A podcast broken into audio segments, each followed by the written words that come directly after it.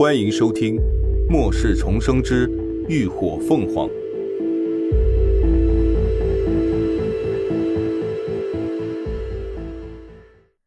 第八十六集。准备。不久之后，秦志远开始组织大家外出收集物资。毕竟能力都是在战场上磨砺出来的。因为用诗经能够换取食物，所以每次外出。大家有大都以打丧尸为主，顺便收集一些生活物资。护卫队的临时队员经过一段时间的高强度训练后，最终坚持下来的有二十人，加上除开罗子成以外的四名异能者，每六人分为一组，十二人为一队。翟俊斌和刘刚分别为一队、二队的队长，四名异能者。则担任各小组的组长，而他们在接下来的日子将承担起守卫安置点、维持治安的责任。基本每三天，秦志远就会组织大家外出一次。而作为空间异能者，罗子成的主要任务就是收集物资。平时不出任务时，除了每天必须的体能训练外，护卫队员们还要跟秦志远练习射击。在末世。多一份技能傍身，便是多一份活命的保障。小区四周的围墙，吴一浩也带着人给安上了电网，还在重要的地段设置了监控和感应器。设施设备的供电基本都是靠太阳能发电来完成的，而每天晚上六点到九点，小区内也会按时段供电。安置点内的大小事务都是林鸾很少插手的。但每次组织外出时，却总能看到他和高迪的身影。不久之后，广播里果然传出各大基地脱离 Z 国政府的指挥，宣布独立的消息，开始大肆招揽异能者和有能者。F 市基地自然也在其中，并更名为长荣基地，基地长名为荣振江。听到这个消息，最激动的就是孙薇薇了，心里恨不得立刻赶往长荣基地，可却不敢提及。之前因他私自将地址泄露，害得大家身处险境。虽然林鸾事后没再说什么，但其他人对他的态度明显都变得冷淡多了，尤其是吴一浩和李牧，几乎完全无视他。所以，即便他提了，也不会有人帮他。天气越来越冷，从未下过雪的季市飘起了鹅毛大雪，所有人都穿上了厚厚的冬衣御寒，可还是冷的打颤。而丧尸由于机体已死亡，无法供应热量御寒，身体只会被冻得越来越僵硬。路边不时就能见到被冻成冰雕的丧尸。这场寒冬不仅是对人类生存和威胁的考验。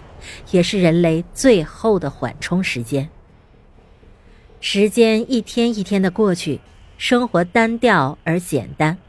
安置点内的人自给自足，却觉得无比安心，因为他们即便是身处末世，但只要能付出，就能有收获，而不是任人打骂、委曲求全，活的连一丝尊严都没有。除夕的那晚，食堂早早就架起了三口大锅，所有幸存者都聚在大厅内，吃着色香味俱全的年夜饭，还有热气腾腾的饺子。饭后，大家又聚在一起打牌耍闹，一起守岁，每个人的心里都暖烘烘的。年后一个月，大雪终于停了，虽然天气依旧严寒，但用不了多久，气温就会开始回暖了。林鸾提前通知大家做好去基地的准备，秦志远开始组织幸存者收集出行必要的物资。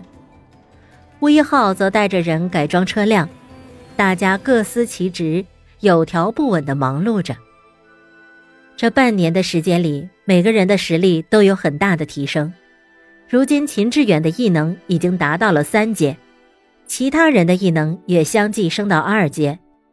而他们中晋级最快的却是高迪，他的精神系异能已经达到了三阶巅峰，即将突破的边缘。以他的异能天赋，突破三阶大关，迈入四阶，只是迟早的事。只不过为了保护高迪，他有异能的事，除了林鸾和秦志远外，其他人并不知情。毕竟精神系异能非常的稀少，更别说他的异能还如此强大。三月初，气温开始逐渐回暖时，翟俊斌的老婆终于生了。尽管如今医疗条件艰苦，也没有专业的产科医生，但最后总算是母女平安。翟俊斌盼了这么多年，终于当上爹，简直乐坏了。用自己攒的诗经换了一大袋糖果，见人就分，大家都很为他高兴，特意去给孩子收集了一堆婴儿用品。林鸾也给他送去了一箱奶粉，还拿了些适合的食材，让云舒给新妈妈做些月子餐。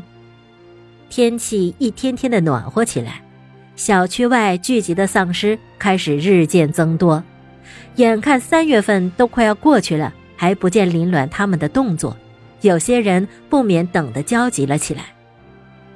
这天吃过晚饭过后，大家照例聚在一起开了个小会。散会前，刘刚突然道：“对了，七叔，我们什么时候才能动身去基地？”这话一出，众人的眼神都不约而同的飘向他一旁的孙薇薇。这几个月，他俩走得很近。刘刚对他的心思，明眼人都能看得出来。这话恐怕不仅仅是他自己想要问的。孙薇薇紧张的低着头，缩在沙发里，不敢吭声。乐乐他们则是完全不表态。翟俊斌更是巴不得多留几天，好让他老婆和闺女再养养身子。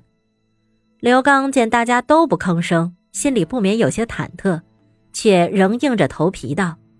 现在的物资都收集的差不多了，车辆也改好了，外头冰雪已经开始融化了。我们不是应该趁着丧尸还没完全苏醒，抓紧时间上路吗？吴一浩扯了一下嘴角，眼神有些轻蔑。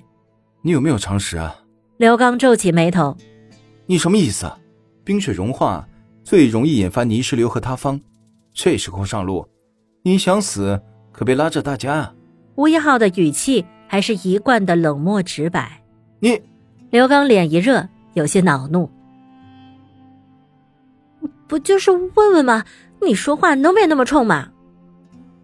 孙薇薇忍不住出声帮腔，吴一浩却瞥了他一眼，冷笑了一声，那笑声毫不客气，像刀子一样扎向孙薇薇。他顿时觉得一阵委屈，忍不住眼红了。刘刚皱起眉。狠瞪了吴一浩一眼，哼，你这人怎么老是阴阳怪气的？到底有什么毛病？吴一浩脸上露出无聊的表情，根本不理他。好了，都别说了。林鸾沉静的目光淡淡的扫了刘刚一眼，才继续道：“你们把该准备的都准备一下，一个星期后，我们出发。”感谢您的收听，下集更精彩。